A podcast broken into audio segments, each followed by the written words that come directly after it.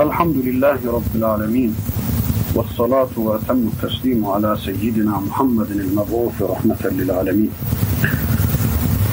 اللهم لا سهل إلا ما جعلته سهلا وأنت تجعل الحزن إذا شئت سهلا. اللهم علمنا ما ينفعنا وانفعنا ما علمتنا وزدنا علما برحمتك يا أرحم الراحمين. أما بعد بسم الله الرحمن الرحيم. إذا الشمس كبرت وإذا النجوم انكدرت وإذا الجبال سيرت وإذا العشار عطلت وإذا الوحوش حشرت وإذا البحار سجرت وإذا النفوس زوجت وإذا الموءودة سئلت بأي ذنب قتلت وإذا الصحف نشرت وإذا السماء كشطت وإذا الجحيم سعرت وإذا الجنة أزلفت علمت نفس ما أحضرت صدق الله العظيم Muhterem arkadaşlar, Rabbimizin rahmetinin eseri olarak bize kulluğumuzu anlatma adına Mekke döneminin son günlerinde indirdiği bir sureyle karşı karşıyayız. Yani Mekki bir sureyle karşı karşıyayız. Ya da bu sureye misafir olduk. Bakalım bizi nereye oturtacak? Bize ne ikram edecek? Bizim yerimizi, bizim konumumuzu nasıl tespit edecek? Ya da elimizden tutup bizi hangi noktaya, hangi hedefe götürecek? İnşallah hep beraber sureyi tanımaya çalışacağız. Surenin başında güneşin bürüleceği, yıldızların yerinden sökülüp sağa sola atılacağı, dağların yürütüleceği, on aylık gebe develerin terk edileceği, vahşilerin toplanacağı, denizlerin kaynatılacağı, nefislerin ızdıvac ettirileceği uzun uzun anlatılır. Sonra da bu korkunç manzara karşısında ben nereye gideyim, ne yapayım da bu durumdan kurtulayım diyen insana karşı da Rabbimiz yeminlerle bu işin Kur'an'la mümkün olacağını, Kur'an'la çare bulunacağını, Kur'an'la sahili selamete çıkılacağını anlatır.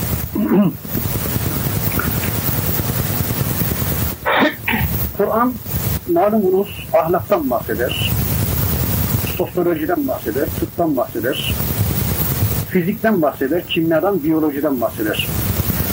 Ama Kur'an hiçbir zaman bir ahlak kitabı değildir. Kur'an hiçbir zaman bir tıp kitabı değil, biyoloji kitabı değildir. Kur'an zaman zaman peygamberlerin hayatından bize misaller aktarır. Hazreti Nuh'tan bahseder, Hazreti İbrahim'den bahseder, Hazreti İshak'tan bahseder. Peygamberlerin hayatından zaman zaman bize pasajlar sunar. Fakat bilelim ki Kur'an hiçbir zaman bir tarih kitabı değildir. Kur'an bir peygamberin hayatını anlatma adına gelmiş bir biyografi kitabı değildir. Kur'an kendi mantığı içinde bunları anlatır. Arkadaşlar Kur'an gökten bahseder, yıldızlardan bahseder, aydan bahseder, semadan bahseder, arzdan bahseder ve bütün bunların sonunda işi şuraya getirir.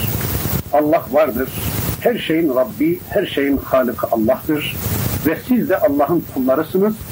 Allah'a karşı kulluk vazifesini icra etmek zorundasınız. İşte Kur'an anlatır, anlatır, anlatır, meseleyi bu noktaya getirir. Hani şimdi de her şeyde Allah'ı arayanlar var ya, arı peteğinin üstünde Allah'ı arayanlar, avuç içinde Allah'ı arayanlar, karpuz çekirdeğinde Allah'ı arayanlar, hurma üzerinde Allah'ı arayanlar var ya, bunlar güzel şeydir ama sonunda şunu diyeceksek güzeldir, şunu dedirteceksek güzeldir. Zalikumullah. İşte Allah budur. İşte Allah. Karpuz çekirdeğinin üstüne ismi, ismini yazdıran Allah, hurmanın üzerine adını nakşettiren Allah, bülbülün ötüşünde, suyun akışında, gülün kokuşunda, denizde, suda, dağda, taşta kendini bize hissettiren Allah, Zalikumullah, işte bu Allah, Rabbukum, sizin Rabbinizdir. Yani işte bu Allah'tır size kanun koyan. Yani işte bu Allah'tır hayatımıza kanun maddesi alan. Yani işte bu Allah'tır yapacağımız işi kendisine sormak zorunda olduğumuz, kendisine uymak zorunda olduğumuz, itaat etmek zorunda olduğumuz Allah işte bu Allah'tır. La ilahe illahu ondan başka ilahınız yoktur. Ondan başka ibadete layık başka bir varlık yoktur. Sözü dinlenecek, hatırı kazanılacak, sorduğumuzu kendisinden soracağımız, alacağımızı kendisinden alacağımız yalnız ve yalnız Allah vardır. Allah'tan başka hatırı kazanılacak başka bir varlık yoktur. İbadete layık ikinci bir varlık yoktur. Haliku kulli şeyin o Allah ki her şeyin yaratıcısıdır. Bulduğunuz ya da bulamadığınız, aradığınız, aramadığınız her şeyin yaratıcısı Allah'tır. Fa'budu işte o Allah'a kulluk yapın. Allah'tan başkasına kulluk yapmayın. Soracağınızı Allah'a sorun, isteyeceğinizi Allah'tan isteyin. Rızasını kazanma adına yalnız Allah'ı ölçü olarak alın. Allah'ın rızasını kazanma adına hareket edin. Sonunda bunu diyeceksek, bunu dedirteceksek hoştur, güzeldir. Ama bunu demeyeceksek boştur bütün bu çabalar. Arkadaşlar işte bu surede de Rabbimiz güneşten bahseder, aydan bahseder, yıldızlardan bahseder ve bizim gözümüzün önüne kıyameti canlı bir biçimde seriverir. Zaten Peygamberimiz bir hadislerinde buyururlar ki kıyameti gözleriyle görmek isteyen kişi gözünü onunla sevindirmek isteyen kişi bu iki sureyi okusun buyurur. Birisi İnfitar suresi, işte bu okuyacağımız sure. Birisi de Mutaffifin suresi. Kıyameti gözleriyle görmek isteyen kişi bu iki sureyi okusun buyurur Peygamberimiz. Çok kaza gören kişi az kaza yapacak demektir. Çok hasta gören kişi az hasta olacak demektir. Kıyameti çokça tanıyan kişi, gözleriyle kıyameti gören kişi de kıyamete en güzel biçimde hazırlık yapacak demektir. İşte onun için biz bu sure inşallah bugünkü dersimizde tanımaya çalışacağız. Sizin eviniz desem, eviniz desem herhalde hepinizin nazarında eviniz canlanır değil mi? Herkes evini az buçuk bilir. Kaç kapısı vardır, kaç penceresi vardır, kaç merdivenle çıkılır, yatak odası nerededir, kaç lavabosu vardır, kaç penceresi vardır, kaç odası vardır, eviniz diye bir cümle söylesem hepinizin nazarında kendi eviniz canlanacaktır. Yine aynı şekilde ben size kitabınız desem ne canlanıyor nazarınızda? Kaç ayeti vardır? Kaç suresi vardır? Başında ne vardır? Ortasında ne vardır? Sonunda ne vardır? Hangi suresi hangi şey anlatır? Hangi sureye teslim olduğumuz zaman bizi hangi hedefe götürür? Eğer bütün bunlar kafamızda canlanmıyorsa o zaman bu kitaba bizim kitabımız gözüyle bakmıyoruz demektir. Nasıl sizin eviniz deyince nazarınızda bir şey canlanıyorsa sizin kitabınız deyince de nazarınızda bir şeyler canlanması lazım değil mi? Eğer bu kitaba, kulluk kitabımıza, kendi kitabımız gözüyle bakıyorsak, bizim kitabımız gözüyle bakıyorsak o zaman bu kitabı da tanımak zorundayız. İşte tanımak zorunda olduğumuz, bilmek zorunda olduğumuz, yediğimiz yemekten, içtiğimiz sudan, belki teneffüs ettiğimiz havadan çok daha fazla kendisine muhtaç olduğumuz kulluk kitabımızın 81. suresiyle karşı karşıyayız. Bakınız Rabbimiz buyuruyorlar ki İze şemsu küvvirat Güneş dürüldüğü zaman güneşin defteri dürüldüğü zaman arkadaşlar tekvir iki manaya gelir. Bunlardan birisi sarı sarar gibi yuvarlamasına bir şeyi derleyip toplama, bokça dürer gibi dürmek manasına gelir. İkinci manası da tekvirin kürmektir. Bir şey silmek, tükürmek ve kürmektir. O halde tekvir-i şu manaya gelecektir.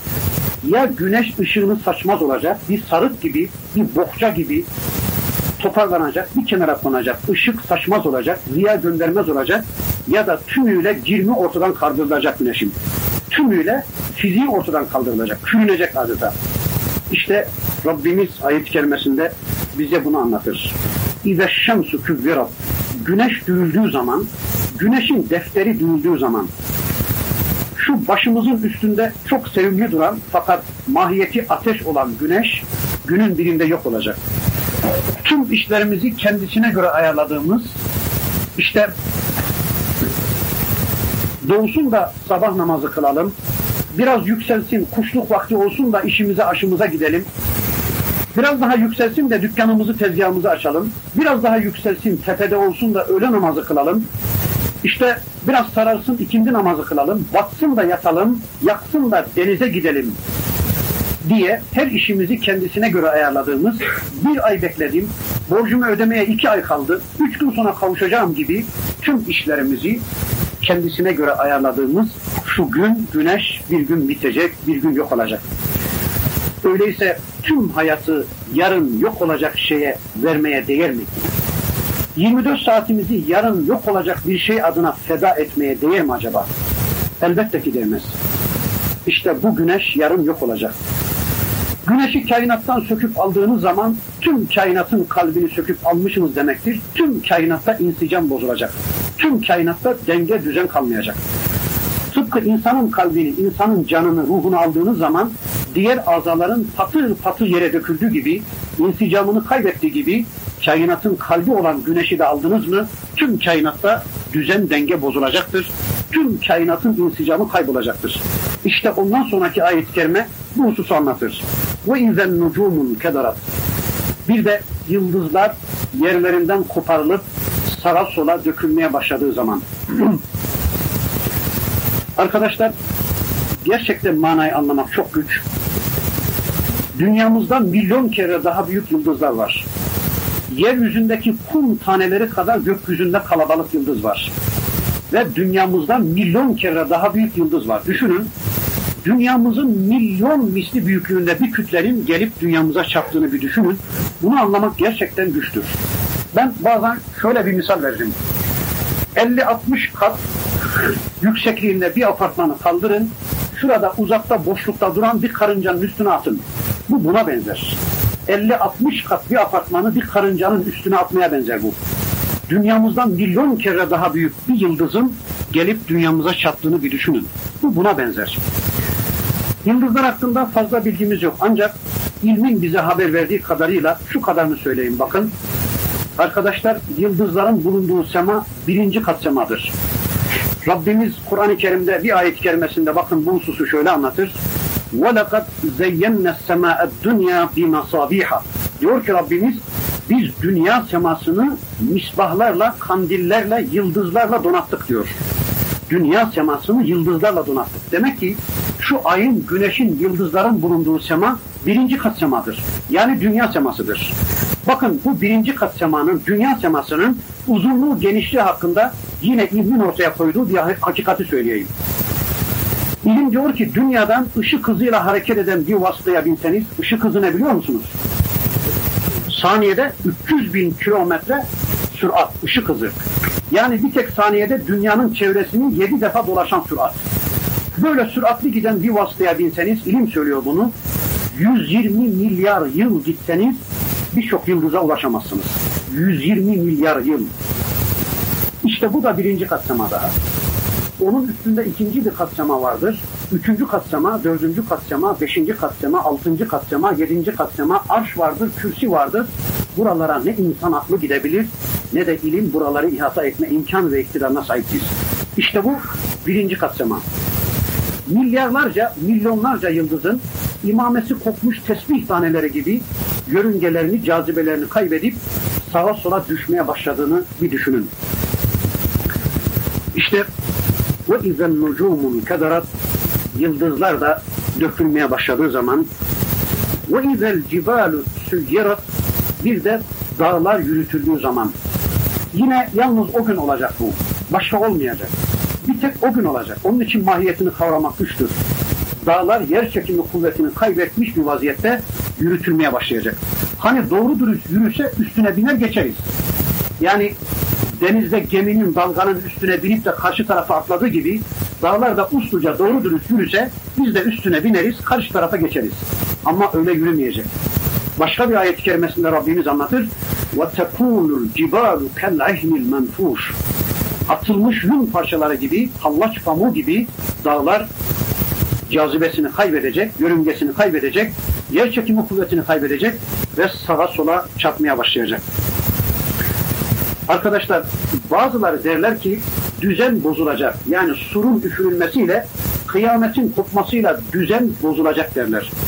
Halbuki ben size işin doğrusunu söyleyeyim. Bozuk düzeni Allah düzeltme adına kıyamet kopacak, koparacak. Yani şöyle diyeyim bakın. Biz bir düzen kurduk ya bu düzen bozuktur. Allah düzgününü kurma adına kıyameti koparacak.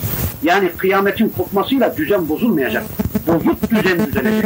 Şöyle misal vereyim bakın. Evinizde çocuğunuz var diyelim. Küçük yavrunuz var diyelim. 200 kadar da kaset var elinizde. Teyip kaseti var. Almış çocuk dolaptan indirmiş kasetleri evin içinde oyun oynuyor, evcik oynuyor. Ev yapmış, garaj yapmış, çitlerle bahçe yapmış, yollar yapmış, binalar yapmış. Neyle yapmış bunu? Kasetlerle yapmış. Sonra baba ya da anne geliyor evin düzenini bozmuşun diye alıyor kasetleri dolaba kaldırıyor. Hangisi bozma, hangisi düzeltme? Babanınki, ananınki mi bozma, çocuğunki mi bozma? Babaya, ana, anaya göre çocuğunki bozma değil mi? Çocuğa göre de babanın, ananın yaptığı şey bozma. Allah da öyle demiyor mu?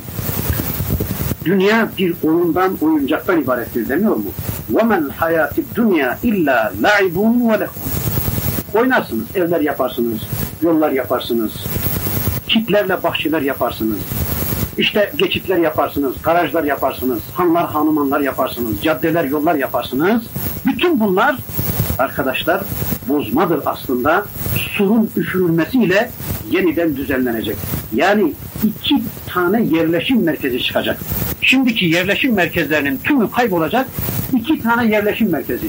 Birisi cennet, diğeri cehennem. Başka yok artık. İki tane yerleşim merkezi vardır. İşte Cenab-ı Hak diyor ki dağlar yürütülecek. Ve izel ayşaru uttilet bir de 10 aylık vahşi develer terk edildiği zaman. Arkadaşlar Araplarda deve çok önemlidir. Adamın birisi deveyle alakalı bir tez yazmış. Hani Kur'an-ı Kerim'de bir ayet var ya ve ilel ibili keyfe hulikat bakmaz mısınız deve nasıl yaratıldı diye bir ayet var ya adam kalkmış deveyle alakalı bir tez yazmış. Elbette Kur'an-ı Kerim'e ilim kitabı, bilgi kitabı olarak bakarsak sonuç bu olacaktır. Ama Kur'an-ı Kerim'e kulluk kitabı olarak bakarsak bu ayeti kerime bizden ne istiyor onu anlayacağız ve geçeceğiz. Kur'an-ı Kerim'e kulluk kitabı olarak bakmak zorundayız. Bu ayet bizden ne istiyor? Bunu anlama adına bakmak zorundayız. İzzel işaru uttilet develer terk edildiği zaman 10 aylık gebe develer terk edildiği zaman dedim ya Arap'ın gözünde deve çok kıymetlidir. Hele hele 10 aylık gebe deve, doğurması yaklaşmış deve bir bakıma bir buçuk devedir o. Ya da iki devedir. Onun için çok kıymetlidir Arap'ın gözünde. Arap gözünü ondan ayırmaz. İşte kıyametin kopması hengamında kişi gözünü ayırmadığı, sinesine basmak istediği, kalbine almak istediği en kıymetli devesini dahi terk edecek. Niye? Çünkü insanın çok büyük bir meşguliyeti vardır. لِكُلِّ مْرِئٍ مِنْهُمْ يَوْمَئِذٍ شَأْنُ يُغْنِي O gün herkesi meşgul eden bir iş vardır, bir telaş vardır.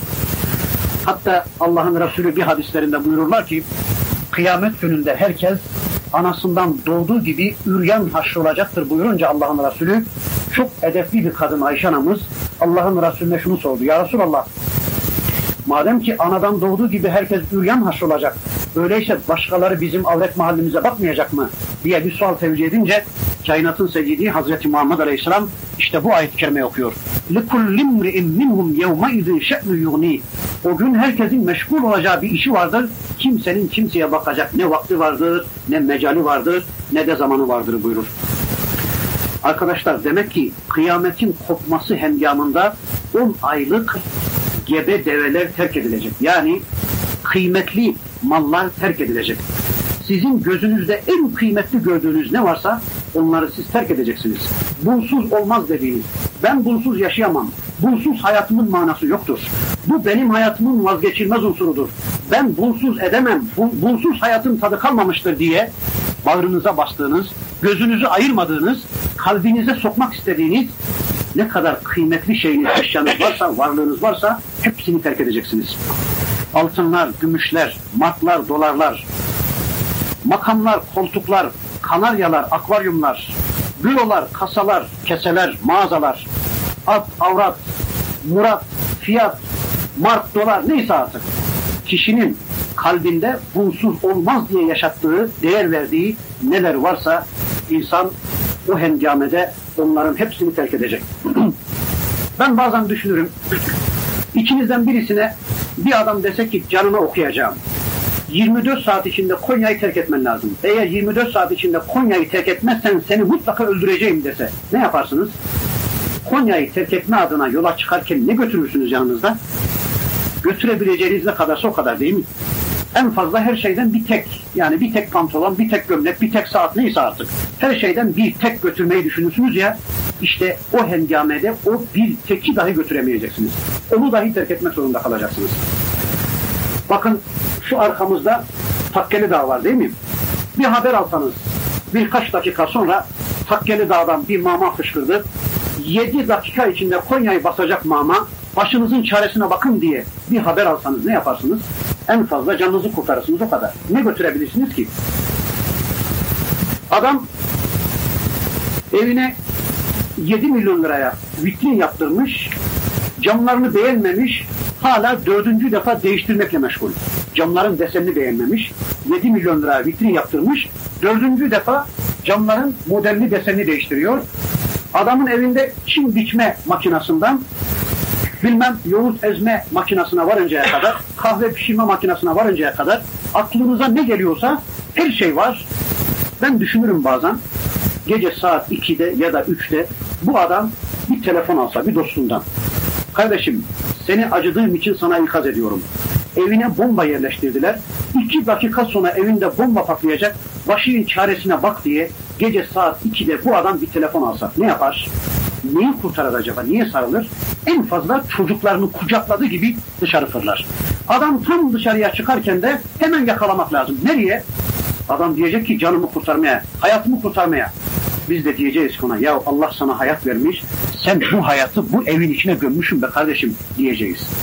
İşte arkadaşlar o hengamede neyiniz varsa her şeyinizi terk edeceksiniz. Bunsuz olmaz dediğiniz, bunsuz yaşayamam dediğiniz neyiniz varsa hepsini terk edeceksiniz. Ve izel vuhuşu huşirat bir de vahşiler toplandığı zaman tefsir kitapları burada şunu anlatmışlar bize. Vahşi hayvanlar var ya işte yılanlar, çiyanlar, akrepler, aslanlar, kaplanlar, balinalar vahşi hayvanlar var ya onlar insandan kaçarlar. Biri diğerinin düşmanıdır. Bir araya gelmezler. Fakat o kıyametin dehşeti esnasında bütün vahşi hayvanlar yuvalarından, inlerinden fırlayacaklar, bir araya toplanacaklar. Korkudan, dehşetten hepsi bir araya gelecekler. Artık insandan kaçmayacak, artık biri diğerinden kaçmayacak, artık düşmanından kaçmayacak. Hepsi de korkudan bir araya toplanacak. Kıyametin dehşeti esnasında. Bir de bu ayet-i kerimeden ben şunu anlıyorum. İnsanlardan da vahşiliğe özenenler var ya, vahşiliğe özenenler var ya, ben ormanlar kralıyım, ben denizler kralıyım, benim param var, benim kredim var, benim devlet ricalinden tanıdığım var, emniyet müdürü tanıdığımdır, bakandan tanıdığım var, dekandan tanıdığım var, param da var, evim, arabam, arsam da var, benim kimseye mudanem yoktur, benim kimseye eyvallahım yoktur. Neden insanlarla birlikte olacakmışım diye kendi villasına, köşküne çekilen, kendi hayatına çekilen, insanlarla ilgiyi kesen, mahalleyle münasebeti kesen, akrabayla hukuku kat eden, yani sılayı rahmi kat eden vahşiliğe heveslenenler var ya, kendi kendine yeteceğini zannedenler var ya, şurasındaki rütbesi diğerlerinin rütbesinden üstün olduğu için onlarla oturup kalkmaktan imtina edenler var ya, benim makamım onunkinden daha üstün, ben onunla oturamam, bu benim kırasımı sarsar, bu benim sınıfımı düşürür diye insanlardan kaçan vahşiliğe özenenler var ya, işte onlar da fırlayacak evlerinden, barklarından, durun beni de kurtarın diye onlar da o gün insanların içine katılacak. Kendi kendilerine yetmeyeceklerini anlayacaklar, güçsüz olduklarını, zayıf olduklarını kavrayacaklar ve insanların içine girecekler. Arkadaşlar, hayvanlarda böyle bir kanun var, vahşi hayvanlarda. Yıldızlarda da böyle bir kanun var. Onlar da vahşidir, yalnızdır. Ama insanlarda da son zamanlarda böyle bir usul, böyle bir kanun, yıkılası yok olası bir kanun geliştirilmeye çalışılıyor. Ama insan o gün anlayacak ki zayıftır. O gün anlayacak ki birilerine muhtaçtır. O gün anlayacak ki kendi kendine yetmemektedir. Ve izel vuhuşu huşirat İşte vahşiler toplanacak. Ve izel biharu sujjirat bir de denizler kaynatıldığı zaman denizlerin kaynamasını şöyle anlıyoruz. Bir iki manada anlıyoruz. Tabi yine mahiyetini ancak Allah bilir. Demin de ifade ettiğim gibi bu bir defa olacak ve yalnız o gün olacak. Acaba denizler nasıl kaynar? Ben şunu anlıyorum. Yerin altında mama tabakası var ya mama. Denizin tabanı delinip de mama tabakası denizin altından çıktığı zaman bir fırın gibi denizi kaynatacak. Bir bunu anlıyoruz. Ya da biliyorsunuz suyun terkibi H2O'dur. Yani iki hidrojen atomuyla bir oksijen atomu bir araya geldiği zaman suyun molekülü meydana gelmiş oluyor. İşte bunlar zıt bir biçimde ayrıştığı zaman yani hidrojenle oksijen birbirinden ayrıştığı zaman yanmaya başlayacaktır. İşte güneş sürekli hidrojen atomu yanmaktadır orada. Hidrojendir. Hidrojen bombaları patlamaktadır. İşte denizin suyu da hidrojenle oksijen birbirinden ayrıştığı zaman, zıt bir biçimde ayrıştığı zaman işte o zaman yanmaya başlayacaktır. Sağımızda, solumuzda, arkamızda, önümüzde tüm denizlerde bombalar patlamaya başlayacaktır. Hazreti Ali Efendimiz der ki ben bu insanlara şaşarım der. Üstlerinde ateş, altlarında ateş, önlerinde ateş, hala bu adamlar günah işlemektedir. Ben bu insanlara şaşarım der. Üstümüzde ateş var güneş. O kadar sevimli zannetmeyin. Şöyle uzaktan çok sevimlidir güneş ama yazın nasıl yakar değil mi? Biraz daha yaklaşsanız ya da o biraz daha dünyamıza yaklaşsa Allah korusun kavurur bizi. Ateştir o. Ne kadar da sevimli olursa olsun ateştir o. Üstümüzde ateş, altımızda mama tabakası ateş, önümüzde cehennem var ateş. Buna rağmen günah işleyen insanlara şaşarım diyor Hazreti Ali radıyallahu anh hazretleri. Ve izel biharu sujjirat işte denizler kaynatıldığı zaman ve izen nüfusu züvvicet bir de nefisler ızdıvac ettirildiği zaman.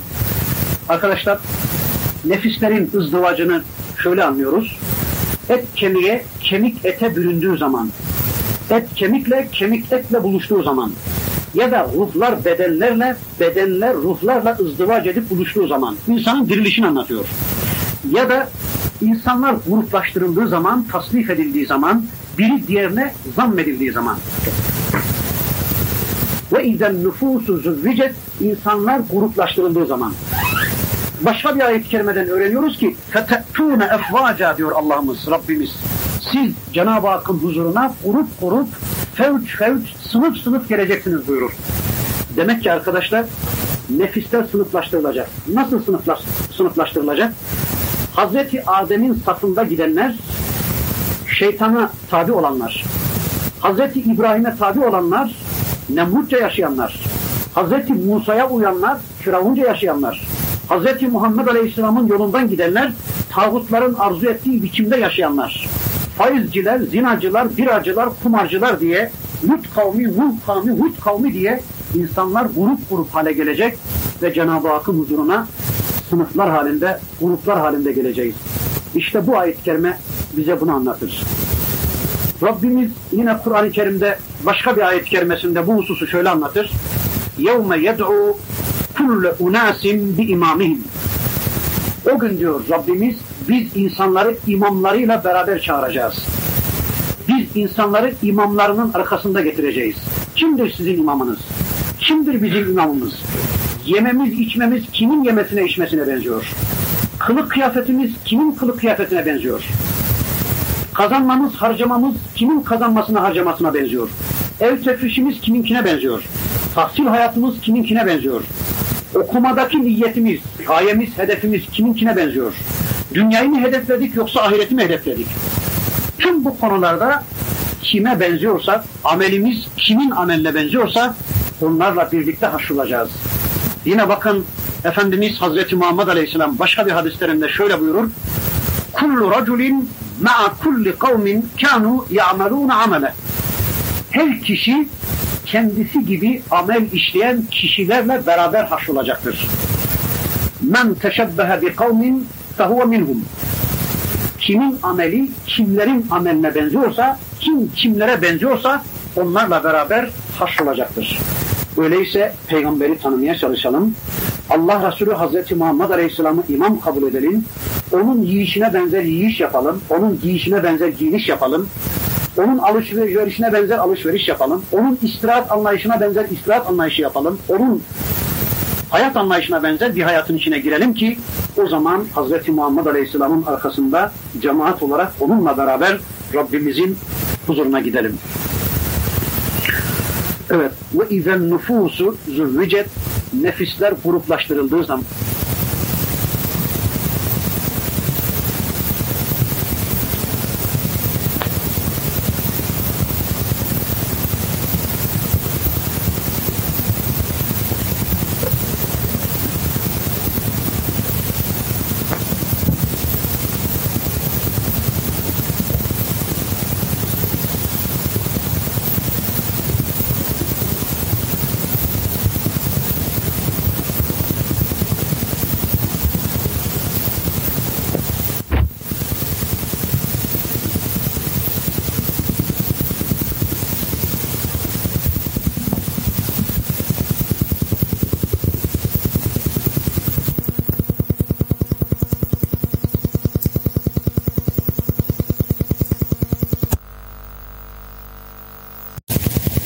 soframıza bir kaşık daha fazla uzanmasın diye ya da babanın malının yarısını alıp yabancı bir erkeğin evine götürecek diye kız çocuklarını sevmezlerdi. Onun için birkaç usulle kız çocuklarını toprağa gömerlerdi. Önceden bir kuyu kazarlardı. Usullerden birisi şöyleydi. Önceden kazılmış bir kuyunun kenarına kadar doğurması yaklaşmış kadını götürürlerdi. Kadın o kuyunun kenarında doğururdu. Bakarlardı eğer erkek doğurmuşsa onu eve götürürlerdi. Eğer kız çocuğu dünya gelmişse oracıkta daha kadın hamlini vaz eder etmez o çukurun içine atarlar ve toprak seviyesinde doldururlar, geçerler giderlerdi. Bazıları da o çocuklardan biraz daha fazla istifade etme adına o anda öldürmezdi. Koyun kuzu güttürebilmek için, deve güttürebilmek için ondan birazcık istifade etme adına o anda öldürmezlerdi. Bir süre yaşatırlardı. 3 yaşında, 5 yaşında, 7 yaşında en güzel elbiselerini giydirirler, en güzel kokularını sürerler ve babası akrabalarını ziyaret maksadıyla çocuğu elinden tutar, dağa götürür, dağ yoluna uğratır, önceden kazdığı bir kuyunun kenarına kadar getirir, bak yavrum içeride ne var? der, çocuk içeri bakarken arkasından kaptırıverir, yavruların çığlıkları ve feryatları arasında çukurda bırakırdı. Ya yer seviyesinde çukuru doldururdu adam ya da açık bırakırdı. Zaten biraz sonra bir rüzgar gelecekti. O çukur dolacaktı. Ya da çocuk elleriyle kurtulma niyetiyle kumları tırmalarken kum üstüne döküldükçe kapanacak ve ölüp gidecekti. Vahşet değil mi? Arapların yaptığı bir vahşettir. Fakat ben bundan çok daha acısını size söyleyeyim. Bundan çok daha korkuncunu söyleyeyim. O da bizim yaptığımız ana rahmindeyken daha çocuk dünyaya gözünü açmadan, dünyayı görmeden ve tatmadan kürtaj, ilaç, hap iğne vesaire gibi usullerle ana rahmindeyken gömmemiz ondan çok daha korkunçtur, ondan çok daha fecidir. Bundan da fecisini söyleyeyim mi size? O da yaşarken öldürmektir. Arkadaşlar bir ayet-i kerimesinde Rabbimiz buyuruyorlar ki وَكَذَٰلِكَ اَوْحَيْنَا اِلَيْكَ رُوحًا مِنْ اَمْرِنَا Peygamberim sana katımızdan bir ruh gönderdik diyor. Ruh nedir? Ruh Kur'an'dır. Ruhla münasebeti kesilmiş bir nesil ölmüştür. Bugün ilkokullarda, ortaokullarda, liselerde, üniversitelerde yüz binlerce memleket evladı var. Kur'an ve sünnetle münasebeti kesildiği için, Kur'an'dan ve sünnetten koparıldığı için bunların hepsi ölmüştür, hepsi öldürülmüştür. Çünkü Kur'an'ın bir adı da ruhtur. Ruhla münasebeti kesilmiş bir insan ölmüş demektir. Binaenaleyh ondan çok daha korkuncu bu şekilde öldürmektir. Arkadaşlar şöyle diyeyim bakın. Arapların 3 yaşında, 5 yaşında, 7 yaşında toprağa gömdükleri o zavallı çocuklar var ya akıl bali olmadan öldüğü için onların hepsi cennete gidecek. Masum da onlar değil mi? Ama bugün 20 yaşına gelmiş, 30 yaşına gelmiş, Kur'an'dan ve sünnetten mahrum bırakılmış, dinden, diyanetten mahrum bırakılmış insanların hepsi cehenneme gidecek. Peki onların yaptığı mı daha korkunç feci, bizim yaptığımız mı daha feci? Bizimki değil mi? Sonra yarın Hazreti Ömer'e sorulacak. Denecek ki ey Ömer niye böyle yaptın? Hazreti Ömer diyecek ki ya Rabbi biz cahildik, bilmiyorduk. böyle bir şey adet haline getirmiştik. Ama sen bize bir peygamber gönderdin. O peygamberle gönderdiğin kitabın içinde bunu haram kıldın ve biz bırakıverdik diyecek. Hazreti Ömer'in hesabı kolay olacak. Çünkü Allah buyurur ki el İslamu yehtimu ma kana. Peygamberimiz buyurur İslam öncesini yok eder diyor. Yani bir adam Müslüman olduğu andan itibaren geçmiş günahlarının tümü silinmiştir. Değil? Hazreti Ömer diyecek ki biz duyduk, öğrendik ki bu haramdır. Biz vazgeçiverdik diyecek. Ya biz ne yapacağız ya? Biz nereye gömüyoruz çocuklarımızı bir düşünelim. Arkadaşlar öyleyse yarın bizim çocuklarımıza da sorulduğu zaman bakın burada çok ince bir mana var. Cenab-ı Hak babalarına sormuyor da çocuklara soruyor. Babaları kahretme adına Allah babaları kale almıyor. Babaları muhatap bile kabul etmiyor da çocuklarına soruyor. Bir eyyi zembin kutilet. Yavrum sizin suçunuz neydi de bu adamlar sizi öldürdü? Sizin günahınız neydi de bu adamlar sizi öldürdü diye babalarına sorulmuyor da çocuklarına soruluyor. Burada babalarla çok muazzam bir alay var, çok muazzam bir istihza var. Hani iki çocuk kavga etse, birisi çok küçük olsa, birisi büyük olsa biz herhalde küçük çocuğa sormayız, büyük çocuğa sorarız değil mi? Niye yaptın diye. Aynen onun gibi Cenab-ı Hak küçüklere soruyor. Diğerlerini kale almıyor, babalarını muhatap bile kabul etmiyor. Çocuklara diyecek ki bir eyyi zembin kutilet ne günahınız vardı da öldürüldünüz. Yarın bizim çocuklarımıza da sorulursa yavrularım ne günahınız vardı da babanız sizi peygamberle tanıştırmadı. Ne günahınız vardı da Kur'an'ı size tanıtmadılar. Ne günahınız vardı da İslam'la tanıştırmadılar sizi diye bizim çocuklarımıza da sorulursa ne diyeceğiz Allah korusun. Öyleyse arkadaşlar çocuklarımızı Bakara'nın kucağına gömelim, çocuklarımızı Nisa'nın kucağına gömelim, çocuklarımızı Ali İmran'ın kucağına gömelim, çocuklarımızı peygamberin kucağına gömelim. Çocuklarımızı televizyon ekranına, çocuklarımızı stadyumun ortasına ya da toplumun cifesine gömmeyelim.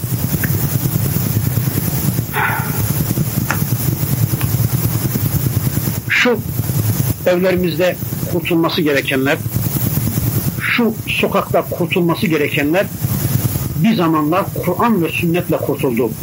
Hani şairin dediği gibi dişsiz mi biri onun kardeşleri yerdi diye tarif ettiği bir nesil var ya o nesil peygamberi öldürmeye giden nesil Kur'an ve sünnetle verildi.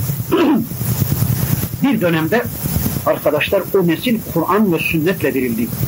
Öyleyse biz de Kur'an ve sünnetle evlatlarımızı diriltelim, babalarımızı, anamızı diriltelim. Mahallede, sokakta, caddede ölmek üzere olan Kur'an ve sünnetle münasebeti kesildiği için tipide kalmış, donmakla karşı karşıya gelmiş bu fikir çıplaklarını, bu iman çıplaklarını Kur'an ve sünnetle giydirelim. Kur'an ve sünnetle bunları ölümden kurtaralım. Yaptık mı diyorsunuz? Kurtardık mı diyorsunuz? Biz çocuklarımıza İslam'ı anlattık mı diyorsunuz? Biz babalarımıza İslam'ı götürdük mü diyorsunuz? Ben kayınpederime gittim anlattım mı diyorsun? Kayınbiraderimi İslam'a davet ettim mi diyorsun? Ben onlara yüz kere, bin kere gittim, Kur'an ve sünneti duyurdum mu diyorsun? Bakın, işte ölçü. Ve ize suhufu nuşirat. Defterler neşredilecek, yapıp yapmadan ortaya çıkacak. Ve ize suhufu nuşirat. Defterler neşredildiği zaman. Hani bir adam yazar yazar yazar da ölmek üzereyken hatıralarını bir yere bırakır ben öldükten sonra bunu neşredin der ya işte biz de yaşadığımız sürece sağımızdaki solumuzdaki kiramın katibin melekleri tarafından tüm amellerimiz yazılmakta. Biz öldükten sonra o amellerimiz neşredilecek. Arkadaşlar başka ayetlerden Kur'an'ın başka bölümünden öğreniyoruz ki insanlardan kimisi defterini sağından alacak, kimisi solundan alacak. Müslümanlar, müttaki Müslümanlar defterlerini sağından alacak, kafirler ve günahkarlar da defterlerini sollarından alacak. Allah'ın Resulü Hazreti Muhammed Aleyhisselam burada iki tane bizim nazarımıza tablo arz eder. Bunlardan birisi defterini sağından alan kişilerle alakalı. Bir adam düşünün ki Müslüman, gerçek Müslüman, inandığı ve inandığını amel haline getirdiyse, salih amel işlediyse, işte bu kişi defterini sağından alacak ve defterini eline alır almaz bir sevinç gözyaşı, bir sevinç narası çığlığı atacak. Diyecek ki alın okuyun kitabımı. Ben bugüne inanıyordum. Kesin biliyordum ki bugün Rabbimin huzuruna çıkacağım kesin biliyordum ki bugün tüm amellerimle karşı karşıya geleceğim. Ben bugünün hazırlığı içindeydim. Bugünün çilesi, derdi, gamı içindeydim. Ben bugünü umduğum için çalışmıştım. Bak umduğumu buldum, alın kitabımı okuyun. Bakın ne güzel amellerim var diye çevresindeki insanlara o defterini gösterecek. Başka bir yerde deniyor ki yine defterini sağından alan bir Müslüman şöyle açacak, amel defterine bir bakacak. Bakacak ki cami yaptırmış, çeşme yaptırmış, kuşlar açmış, açları doyurmuş, çıplakları giydirmiş. Çok enteresan şeyler yapmış. Adam o anda şöyle bir duraklayacak. Kendi kendine diyecek ki yahu ben bunların hiçbirisini yapmadım, yaptırmadım. Çok fakir bir adamdım. Kendi boğazımı ancak doyuran bir adamdım. Nerede kaldı ki cami yaptırayım, çeşme yaptırayım, köprü yaptırayım, çıplakları giydireyim, açları doyurayım. Benim buna gücüm yoktu. Herhalde bu defter bana ait bir defter değil. Eyvah bu defter yanlışlıkla bana verildi diye çok korkunç bir üzüntü içine düşecek. İşte o esnada Cenab-ı Hak şöyle buyuracak. Kulum üzülme, mahzun olma. Bizim katımızda yanlışlık yoktur. Biz yanlışlık yapmayız. O defter sana aittir. Sen dünyadayken Allah bana zenginlik verse, servet verse, imkan verse de şunları şunları yaptırsaydım diye güzel duygular içinden geçirdin ya biz aynen onları yapmış gibi yazdık. Bir hadise intikal ediyoruz. Allah Resulü buyurur ki bir adam güzel bir şey yapmayı niyet eder fakat yapamazsa ona bir sevap vardır buyurur. Öyleyse niyet edelim. Güzel şeyleri düşünelim. Yine bir adam bir günahı işlemek ister de sonradan vazgeçerse meleklerine Allah buyuracak ki ey benim meleklerim o kulum adına bir sevap yazın. Benden korktuğu için o günah işlemekten vazgeçtim. Ne muazzam bir din değil mi? Öyleyse iyi şeyler temenni edelim, iyi şeyler niyetimizden geçirelim. Aynen yapmış gibi yazılacak. Arkadaşlar sağımızdaki solumuzdaki melekler bizim yaptıklarımızı da görür, niyet ettiklerimizi de görür, içimizden geçirdiğimiz şeyleri de görür ve bilir. Bilmeli ki yazabilsin zaten. Ve izâ suhufu nuşirat. Bir de defterini soldan alan kişinin misalini yine Kur'an-ı Kerim'de şöyle görüyoruz. O da defterini alacak, bakacak ki tüm günahlar yazılır. Tüm hayatı günah, günah abidesi haline gelmiş adam. Şöyle bir defterine göz attıktan sonra o da saçını başını yolmaya başlayacak. Başını yerden yere vuracak ve şöyle bağıracak. Ma li hadel kitab la yugadiru sagireten ve la kebireten illa ahsaha. Bu kitaba da ne oluyor böyle? Ne büyük koymuş ne küçük koymuş. Ne büyük günahlarımı koymuş ne küçük günahlarımı koymuş. Ne gizlide işlediklerimi koymuş ne açıkta işlediklerimi koymuş. Halbuki ben şunları şunları yorganın altında işlemiştim. Kimse görmemişti. Halbuki ben şunları şunları ıssız bir ormanın içinde işlemiştim. Kimse görmemişti. Şunları şunları kimsenin göremeyeceği tenhada işlemiştim. Kimse görmemişti. Bu kitaba da ne oluyor böyle ki ne gizli işlediklerimi koymuş ne açık işlediklerimi koymuş. Ne büyükleri koymuş ne küçükleri koymuş. Halbuki ben şunları şunları işlerken lüzumsuz diye üzerinde hiç ehemmiyet atfetmeden işlemiştim. Küçük zannetmiştim. Bu ne biçim kitapmış ki ne büyük koymuş ne küçük koymuş diye o da başını sağdan sola soldan sağa vuracak, saçlarını yolacak ve perişan vaziyete düşecek. Ve ize sema'u kuşidat bir de sema yarıldığı zaman demin dedim ya bir defa olacak. Manasını anlamakta da güçlük çekiyoruz. Sema şöyle mi yarılacak, böyle mi yarılacak? Bir başka ayet kerimesinde Rabbimiz ve futihatis sema'u fekanet evvaba buyurur. Sema yarılacak, kapılar edinecek diyor ya. Belki meleklerin ineceği bir kapılar. Mahiyetini bilmiyoruz. Ancak Allah bilir. Demin de ifade ettiğim gibi Kur'an-ı Kerim'e kulluk kitabı gözüyle baktığımız zaman mesele değişecektir. Ben buradan şunu anlıyorum. Rabbimiz bu ayet-i kerimesinden bize şunu anlatmak istiyor.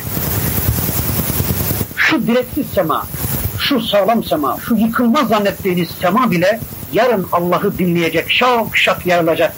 Yarın deyince Allah'ı dinleyecek de, şu güneş Allah'ı dinleyecek, bu yıldızlar Allah'ı dinleyecek. Dünyanızdan milyon kere daha büyük şu yıldızlar Allah'ın emrini tutacak, dinleyecek de siz niye Allah'ın emrini dinlemiyorsunuz? Siz niye Allah'ın istediği biçimde bir hayat yaşamıyorsunuz? Siz niye yaptıklarınızı Allah'a sormuyorsunuz? Siz niye yaptıklarınız konusunda Allah'tan müsaade almıyorsunuz? Niye Allah'a itaat etmiyorsunuz? Esasen bu ayet-i kerimesinde Rabbimizin bize anlatmak istediği budur. Kur'an-ı Kerim'e kulluk kitabı olarak baktığımız zaman da karşımıza işte bu manzara çıkacaktır. Nasıl yarılırsa yarılsın fark etmez. Ve ize sema'u fuşidat. Sema parça parça olup yarıldığı zaman ve izel cahimu su'irat ve izel cennetu uzlifet. Cehennem kızıştırıldığı zaman, cennette yaklaştırıldığı zaman. Burada bir nebze duracağız. Arkadaşlar cehennemi biliyoruz değil mi? Biliyor muyuz cehennemi? Biliyor muyuz? Ateş. Az buçuk biliyoruz cehennemi. Az buçuk kitap ve sünneti bilen kişi cehennemi tanır. Orada gözler oyulacağını, beyinlerin dağıtılacağını, midelerin yarılacağını, bağırsakların doğranacağını, gözlerin çıkarılıp yerine eritilmiş kurşun döküleceğini, insanın korkunç bir azapla karşı karşıya geleceğini az buçuk sünnetten ve Kur'an'dan öğrendik. Peki cehennemin kızıştırılması neye? Arkadaşlar cehennem yanır yanır yanır da bir de konukları yaklaştığı zaman, küçükleri yaklaştığı zaman cehennemlikler hani bekledikleri var ya bir önceki ayet-i kerimede Rabbimiz şöyle buyuruyordu. İnne cehenneme kânet mirsada. Cehennem pusu kurmuş bekliyor ya, bekledikleri var ya, konukları var ya, misafirleri var ya, onlar yaklaştığı zaman biraz daha kuduracakmış, biraz daha yakılacakmış, biraz daha kızıştırılacakmış cehennem. Mahiyetini bilmiyoruz, Allah bilir. Allah bizi cehennemle karşı karşıya getirmesin. Bir de ve izel cennetu uzlifet. Cennet de yaklaştırıldığı zaman. Arkadaşlar Rabbimiz şunu anlatıyor. Hazreti Adem'den bu tarafa gelmiş geçmiş milyarlarca insan, trilyarlarca insan mahşer yerinde toplanmış. Cennetlikler cennete ayrılmış, cehennemlikler cehenneme ayrılmış ama henüz cennetlikler cennete gitmemiş, cehennemlikler cehenneme gitmemiş. Mahşer yerindeyken Cenab-ı Hak cenneti insanların gözünün önüne kadar getirecek. Şöyle 2-3 metre herkesin gözünün önüne cennet gelecek. Ne için geliyor acaba? Kim ne için amel işlediğini bilsin diye. Kim neyi kazandı, neyi kaybetti bilsin diye. Müslümanlar sevinçten gülerken kafirler dizlerini dövecek. Vay be! Biz ne yapmışız be? Biz nereyi kaybetmişiz be? Şurası bizimdi. Vay biz neyi kaybetmişiz be? Vay, vay biz ne akılsız insanmışız be diye kafirler dizlerini dövmeye başlayacak. İşte bu psikolojik bir azaptır. Arkadaşlar bir nimetin ucunu gösterdikten sonra o nimetten mahrum etmek kadar insanı üzen, insanı yıkan, perişan vaziyete düşüren başka bir şey yoktur. Mesela benim elimde 5 milyar lira para olsa, 5 milyar lira para, ben bu parayı desem ki Nuri'ye, Nuri bu parayı sana verdim desem. Şimdi Nuri 5 milyarlık bir adam. Bir gece o parayla yatsa ya da bir iki saat o parayla kalsa artık Nuri 5 milyarlık bir adam sevinmeye başlamıştır. O parayı nerede harcayacağını, ne alıp satacağını düşünmeye başlamıştır. Ama sabaha doğru ya da gece gelmişim, yakasından tutmuşum, zorla Nuri'den 5 milyarı geri almışım. Üzülmez mi Nuri? Bir gün önce hiç üzülmüyordu. Çünkü o nimetle karşı karşıya kalmamıştı. İşte bir nimetin ucunu gösterdikten sonra o nimetten insanı mahrum etmek kadar insanı üzen başka bir şey yoktur. Anladınız değil mi? Cenab-ı Hak cennetle karşı karşıya getirdi bizi. Allah korusun. Cennetin gündeme getirilmesi onu hak eden insanlar için sevinç kaynağıdır. Ama cehennemi kaybeden insanlar için de üzüntü kaynağıdır. Bakın bazıları derler ki ben şu hocalara şaşarım, kızarım. Niye? Çünkü cenneti hiç gündeme getirmezler. Sürekli cehennemi gündeme getirirler diye bazıları bize, size kızar. E niye gündeme getirelim cenneti? Hak ettiniz ki gündeme getirelim? Halbuki cenneti gündeme getirmek onu hak edenler için sevinç kaynağıdır. Onu hak etmeyenler içinse üzüntü kaynağıdır. Mesela ben size desem ki cebinde 10 bin lirası olan cennete gidecektir. 10 bin lirası olmayan cennete gidemeyecektir desem. Cebinde 10 bin lira olanlar için bu cümle sevinç kaynağıdır. Cebinde 9999 lirası olanlar için bu cümle üzüntü kaynağıdır diyeyim. Tüh be 1 lira için cenneti kaybettin diyecek adam değil mi? Yani cennetin sürekli gündeme getirilmesi onu kazanan, onu hak eden insanlar için sevinç kaynağı, onu kaybeden insanlar için üzüntü kaynağıdır. Burada bir misal vereyim bakın. İmtihan ediyoruz talebeleri. Farz edin 100 tane soru sorduk talebelere. İmtihan bitti. Çocuklar ısrar ediyorlar. Diyorlar ki hocam şu soruların çözümünü bir yap. Bir bilelim. Kaybettik mi kazandık mı? Ve başlıyorsunuz soruların çözümünü yapmaya. 1, 2, 3, 40, 45, 46, 47, 48 bütün soruların çözümünü yapıyorsunuz. Bir adam düşünün ki o ana kadar çözülen soruların tamamını yanlış yapmış anlıyor. Siz 49. soruyu çözmeye gelince adam tahammül edemez. Dur der. Dur dinlemek istemiyorum. Duymak istemiyorum artık. Niye? Çünkü zaten 49. da yanlış. Eğer 50. sorunun da yanlış olduğunu bilirse adam mahvolacak ya. Bitti işi. İşte cennet sürekli gündeme getirildiği zaman cenneti hak etmeyen bir adam için bu azaptır. İşte Cenab-ı Hak cenneti insanların gözünün önüne getiriyor ki onu hak edenler sevinsin, onu kaybedenler de neyi kaybettiğinin farkına varsın da dövünsün diye cenneti gözler önüne getiriyor. Burada hatırıma bir misal geldi. Bakın bir adamı 30 yıl hapse mahkum ederler. 30 yıl zindana atarlar. Tüm sevdikleriyle bağlarını koparırlar. Hiç kimseyle görüştürmezler. Karısı, kızı, çoluğu, çocuğu herkesle münasebetini keserler. 30 yıl adam zindanda. 3 aylıkken bırakıp gittiği çocuğu 30 yaşına gelmiş, adam hiç görmemiş. Zindanda sevdiklerinin mektubuyla avunmuş, mendiliyle kendi kendini avutmuş, 30 yıl geçmiş. Hasret dolu 30 yıl. 30 yılın sonunda demişler ki adama yarın sabahleyin seni sevdiklerine kavuşturacağız. Eşin, dostun, çoluğun, çocuğun, evladın, kızın hepsiyle karşı karşıya getireceğiz demişler. Ve gerçekten eşini, dostunu karşıya koymuşlar. Adamı şu kapıdan salacaklar. Bir oyun oynuyorlar. Şu geçeceği kısma, koridorun tam ortasına şöyle çok dikkatli bakıldığı zaman ancak görülebilecek bir tel örgü koyuyorlar. Adam kapı açılır açılmaz o hasreti giderme adına, hasretiyle yandığı kişilere kavuşma adına o önündeki tel örgü görmez değil mi? O direkt karşıya bakar. Koşuyor onlara kavuşma adına. Tam koşarken o tel örgüye çarptığını bir düşünün. Adamdaki yıkıklığı, adamdaki psikolojik azabı bir düşünün. Adam tüh be keşke şu hapisten çıkmasaydım. Keşke hep zindanda kalsaydım da şu manzarayla karşı karşıya gelmeseydim demez mi? Çünkü eşi, dostu, sevdikleri kendisine hem yakın hem uzak. Karşı tarafta duruyor hepsi ama onlara kavuşma imkanı yok. İşte Allah korusun yarın kıyamet gününde 5 metre cennet gözümüzün önüne gelir de ve biz Bismillah deyip şurası bizim makamımız, şurası bizim cennetimiz, haydın girelim diye yürürüz de Allah korusun tam cennete gireceğimiz sırada bir barikatla ya da bir tel örgüyle önümüz kesiliverirse dur giremezsin. Sen cennetlik değilsin. Cennet ameli işlemedin. Kendi kendine avuttun. Allah'ı razı edecek amelleri işlemedin. Kendini cennetlik zannettin ama kendini Allah'ın istediği çapta bir Müslüman zannettin ama yaşadığın hayatı Allah'ı razı edecek bir hayat zannettin ama o kitap ve sünnete uymuyordu. O Allah'ın ve peygamberin istediği biçimde bir hayat değildi. Tüm beklentilerin, tüm hedeflerin, tüm gayelerin dünyaydı, paraydı, kadındı, kızdı, makamdı, sosyal statüydü, diplomaydı, doktoraydı. Sen cennet adına çalışmadın, çırpınmadın diye Allah korusun önümüz bir barikatla kesilirse, bir tel örgüyle kesilirse ne yapacağız biz? Tüh be yazık bize. Şu dünyayı değerlendirseydik, bu vaziyete gelmeseydik diye çırpınmayacak mıyız, ağlamayacak mıyız?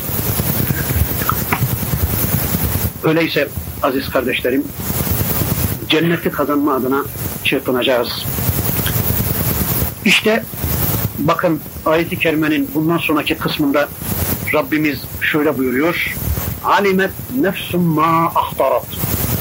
Bütün bunlar olup bittikten sonra kişi kendisi için neyin hazırlandığını bilmiştir.